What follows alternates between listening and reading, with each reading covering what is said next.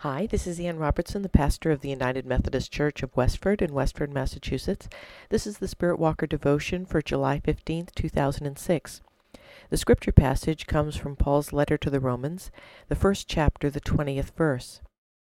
For since the creation of the world, God's invisible qualities, his eternal power and divine nature, have been clearly seen, being understood from what has been made, so that mortals are without excuse.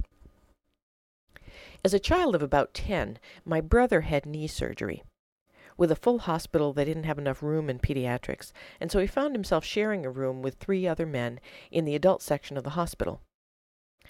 As we walked in to visit him, I noticed that at the foot of each man's bed, just over the doctor chart, there was a drawing.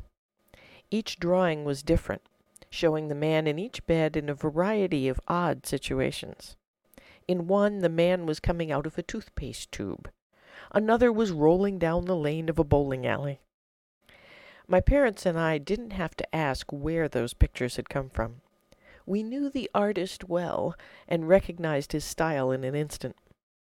Rob just sat in his bed with a wry grin on his face. The natural world is meant to do that for us. It's God's work of art, and the precision, style, and beauty names its author with the flight of every bird and the crashing of every wave on the shore. More than that, creation contains the message of the gospel. It's the first revelation of God to humanity. The truth of death and resurrection is written into every winter and spring. The need to love our neighbor is evident in the interdependence of all things in the complex ecosystems of the earth, and the need to love ourselves is coded into our survival instincts. Even those with no real interest in religion can't help but think of God when standing before the Alps or Niagara Falls, and our humility is reinforced by the ravaging power of hurricane, tornado, and flood. Paul recognized this.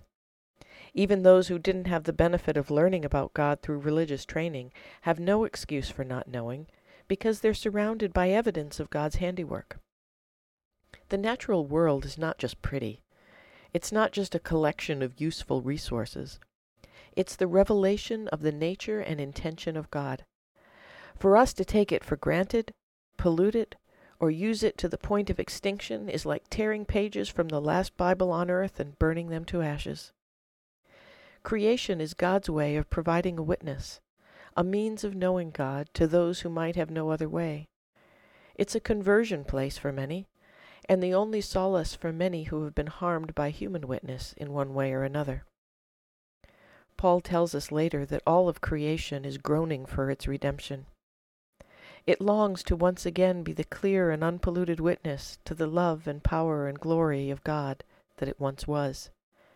Caring for the earth is a form of evangelism, and those of us who claim to be the people of God should be hard at work to restore its message. Will you pray with me? Creator God, give us the passion to reclaim our role as stewards of your world. Amen. Thank you for subscribing to Spirit Walker Devotions. I'm the pastor of the United Methodist Church of Westford at 10 Church Street in Westford, Massachusetts. If you're in the area, stop in for worship at 9:30 on Sunday mornings.